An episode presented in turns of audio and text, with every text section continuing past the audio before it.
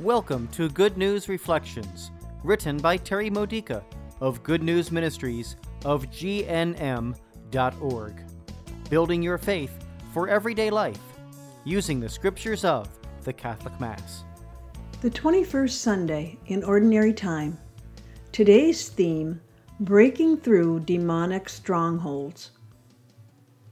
When Jesus ordained Peter to become the rock upon which he would build his church, he made a promise. The gates of hell, he said, speaking of the netherworld that belongs to the principalities and powers of darkness, shall never prevail against it. Jesus did not say that hell would never win battles against the church. He said that the gates of hell would not win. Of course they won't. Gates don't attack. Gates protect.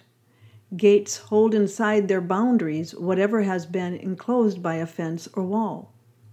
Do you know anyone who's been imprisoned by their sins or by hellish circumstances? Christians are not called to take a defensive posture against attacks and encroachments from evildoers. Christians are called to take the offensive. We are called to attack the very gates of hell knock them down, and conquer the devils that are trying to drag people into their kingdom of misery and eternal death.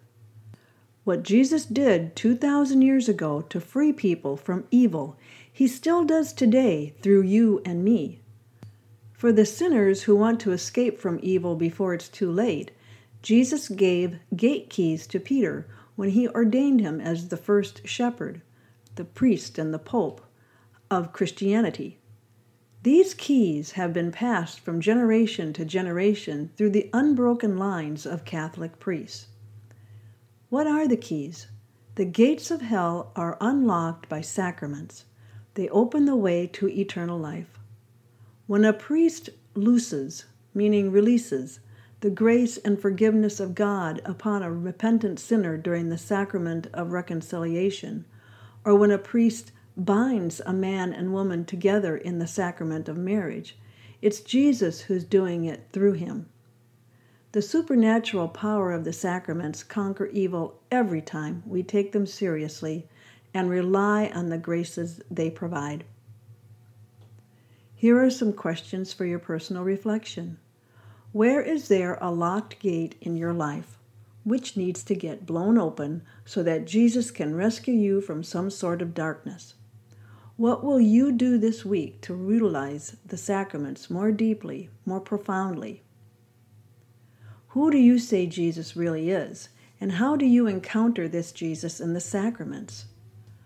Which sacrament is most powerful for you personally? Why? This has been a Good News Reflection by Good News Ministries of GNM.org. For more faith builders or to learn more about this ministry, come visit our website.